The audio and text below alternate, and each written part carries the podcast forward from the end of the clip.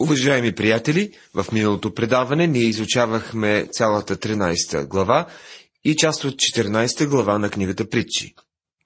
Ние откриваме Божията мъдрост, сведена до нас с прости изречения. Чуйте 15, 16, 17 стихове от глава 14. Невежият вярва на всяка дума, а благоразумният внимава в стъпките си. Мъдрият се бои и се отклонява от злото, а безумният се хвърля напред и е самонадеян. Избухливият човек постъпва глупово и злонамереният е мразен. Невежите наследяват глупост, а благоразумните се увенчават съзнание.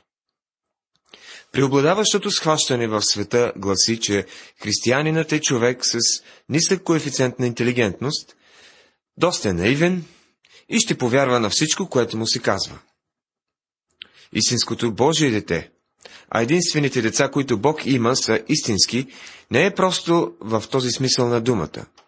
То не вярва във всичко и на всеки. Забелязали сте, че учениците постоянно питаха Господа. Мъжът, който наричаме Тома неверни, постоянно е разпитвал. Симон Петър също е задавал много въпроси. Господи, къде отиваш? Защо не мога да те последвам? А Филип, най-тихият му казва, покажи ни отца, само това ни трябва. Юда, не Искариотски, пита, как ще откриеш на нас тези неща, а няма да ги откриеш на света? Тези мъже постоянно са задавали въпроси на Господа. Ако сте Божии чада, няма да бъдете лековерни, няма да приемете всичко, което чувате. Вярата не е скок в тъмното, Вярата е, да не заложиш живота си на нещо. Погрешна е и дефиницията на това малко момиченце, което казва, вярата означава да вярваш в онова, което знаеш, че не е вярно. Вярата, приятели, почива на твърда основа. Бог казва, че ако нещо няма солидна основа, по-добре не го вярвай.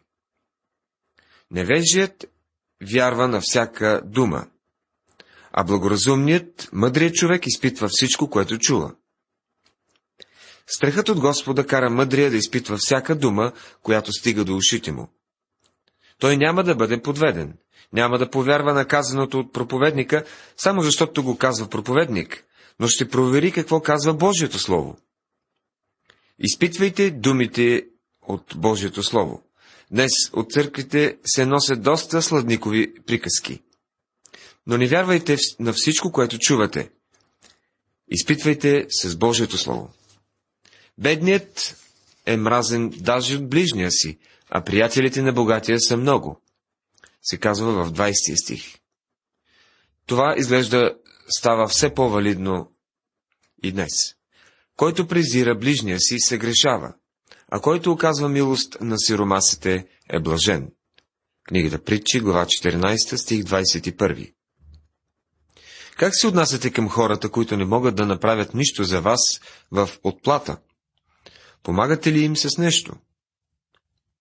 Във всеки труд има полза, а бърборенето с устни води само до бедност, се казва в 23 стих. Някои хора само приказват, без да вършат нищо. Почти всеки човек може да бъде поставен в една от двете категории. Човек на приказките или човек на делата. Венецът на мъдрите е тяхното богатство, а глупостта на простите е само глупост. Притчи 14 глава, 24 стих. Богатството в случая не винаги е материално. Много щастливи хора са богати не с блага от този живот, а с духовни богатства. Това е най-важното от всичко. Верният свидетел избавя души, а който издиша лъжи е измама. Притчи 14 глава 25 стих. Господ Исус казва следното. Ако слепец води слепеца, и двамата ще паднат в ямата. Евангелие от Матея, 15 глава, 14 стих. Страхът от Господа е извор на живот, за да се избегнат примките на смъртта, се казва в 27-я. Целта на Святия Дух в цялата книга притчи е да ни научи на страх от Господа. Спокойно сърце е живот за тялото, а зависта е гнилост за костите. Притчи 14 глава 30 стих. Колко вярно е това!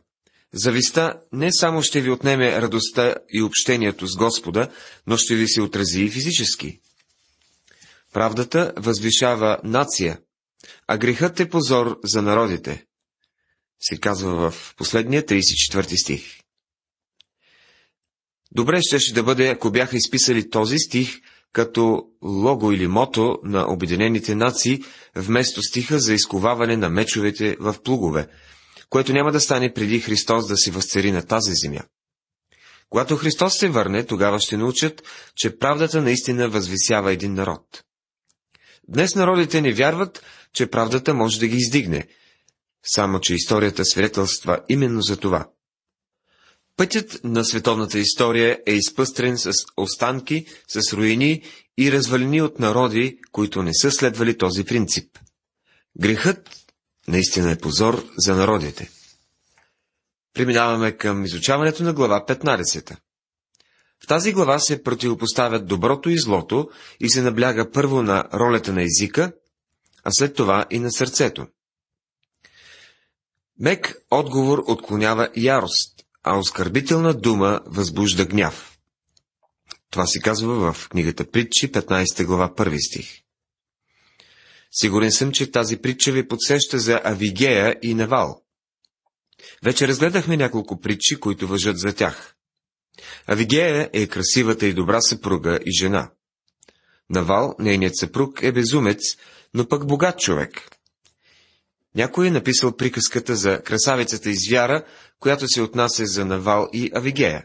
Авигея е красавицата, а Навал – звярат. Когато Авигея научава, че мъжът й е пратил обидно послание до Давид, който на добра воля се бе грижал за стадата му, тя на часа заповяда на слугите да приготвят много храна за Давид. След това отива да го посрещне и пада на лице пред него. Тя вижда в него бъдещия цар и затова говори за факта, че Давид е Божия избранник. Нейният отговор наистина е мек и отклонява яростта. От друга страна, оскърбителните думи, като тези на Навал, действително възбуждат гнева на Давид. Ще откриете много подобни примери в Божието Слово. Виждаме, че самият Господ Исус използва най-силните думи в цялото писание, осъждайки фарисеите, записано в 23 глава на Евангелието от Матея. Има подходящо време да бъдем открити и директни, а Исус без съмнение го прави. Но забележете колко милостив е Той към онези, които се нуждаят от Божията благодат.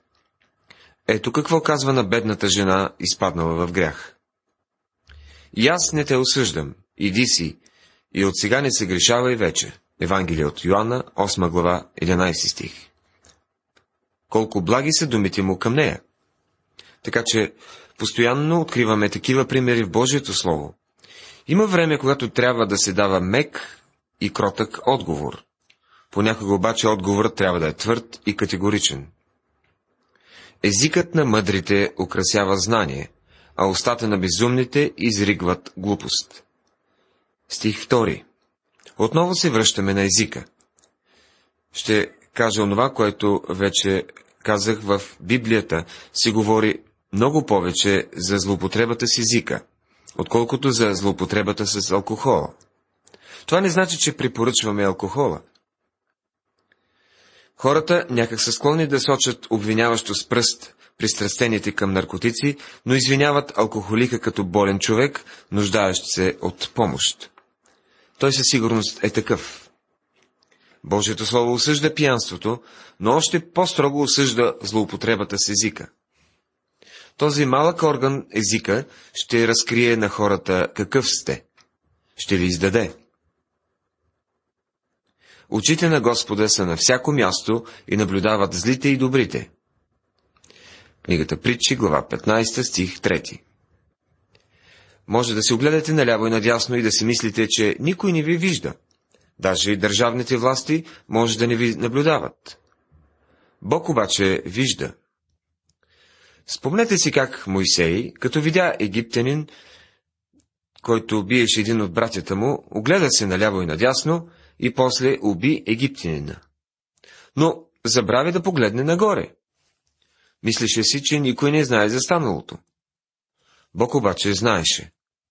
За него вашия и моя живот са отворена книга. Скритият грях тук на земята е истински скандал горе на небето. Очите на Господа са на всяко място и наблюдават злите и добрите. Благият език е дърво на живот, а лъжливостта в него е съкрушение на духа. 15 глава, 4 стих. Ето пак езика. Той може да ни навлече големи неприятности, но може и да ни отърве от тях. Езикът може да бъде благословение или проклятие. Безумният презира получението на баща си, но който зачита поправлението е благоразумен. Глава 15, стих 5 В книгата Притча си говори много за приемането на съвет и наставление. Казано е, че на глупавия никой не може да даде съвет. Вярно е. Може да му говорите колкото си искате, но нищо няма да стигне до него по простата причина, че той не слуша поучение. В дома на праведния има голямо изобилие, а в доходите на безбожния има разсипия. Книгата Притчи, глава 15, стих 6. Тук контрастът се отнася до материалните блага.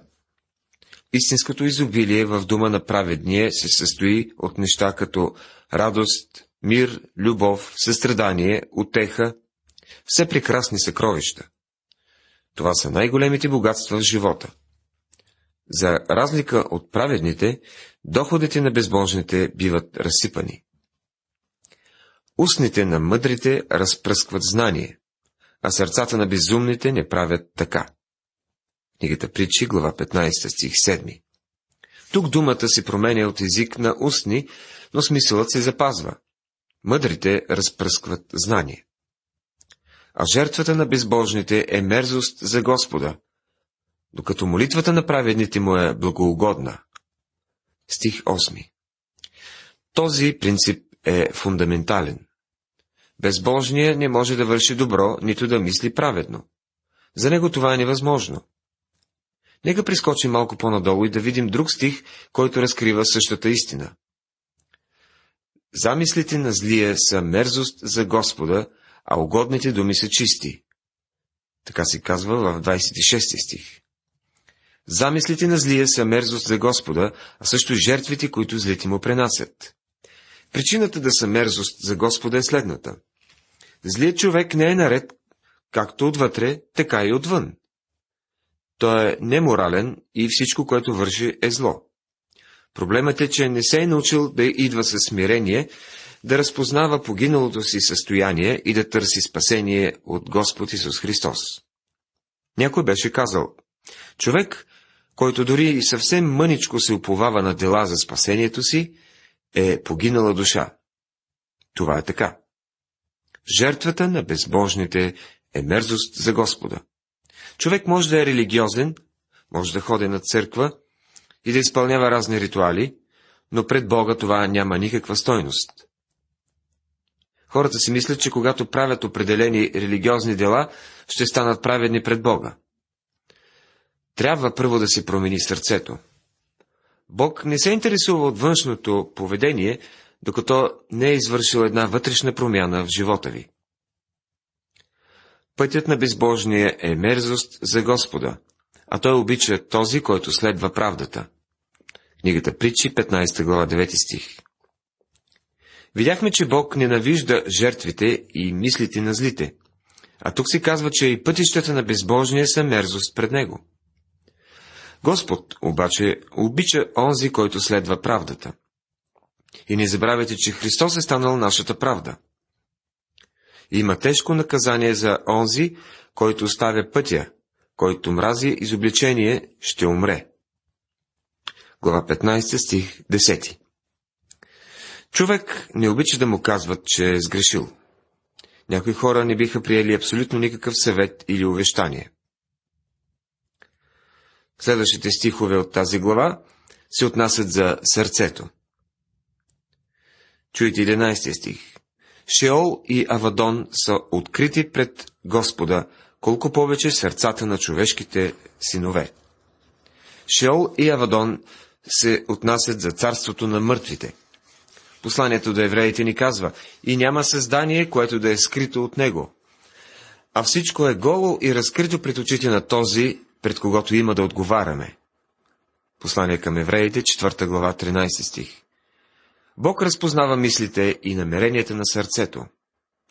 Шеол, невидимият свят, който никой от нас не е виждал и в който човек от света не вярва, е отворен пред Бога. Само Бог може да направи реален този свят за Божието дете, което би му дало една реална преценка за настоящия живот. Човек, който живее с мисълта, че този живот е единствен, има съвършенно различни ценности и други приоритети от тези на Божието дете. Когато говорим с такива хора, е важно да схванем тяхната перспектива за живота, да разберем как мислят. Но единствен Бог може да открие какво има в отвъдното, в невидимия свят. Ние с вас не можем да направим това. Само Божият дух може да вземе Христовите неща и да ги направи реални за нас. Исус Христос ходи в плът по тази земя преди 2000 години. Той прикрачи прага на смъртта, но на третия ден бе съживен. В продължение на 40 дни той се откриваше на учениците си. След това отново се върна в слава и изпрати Святия си дух при нас. Само Святият Божий дух може да направи Христос реален за нас. Господ Исус обеща, че Святия дух от моето ще взема и ще ви известява. Евангелие от Йоанна, 16 глава, 15 стих. За нас е много важно да разбираме това. Весело сърце прави засмяно лице, а от скръпта на сърцето духът се огнетява. Книгата Притчи, 15 глава, 13 стих.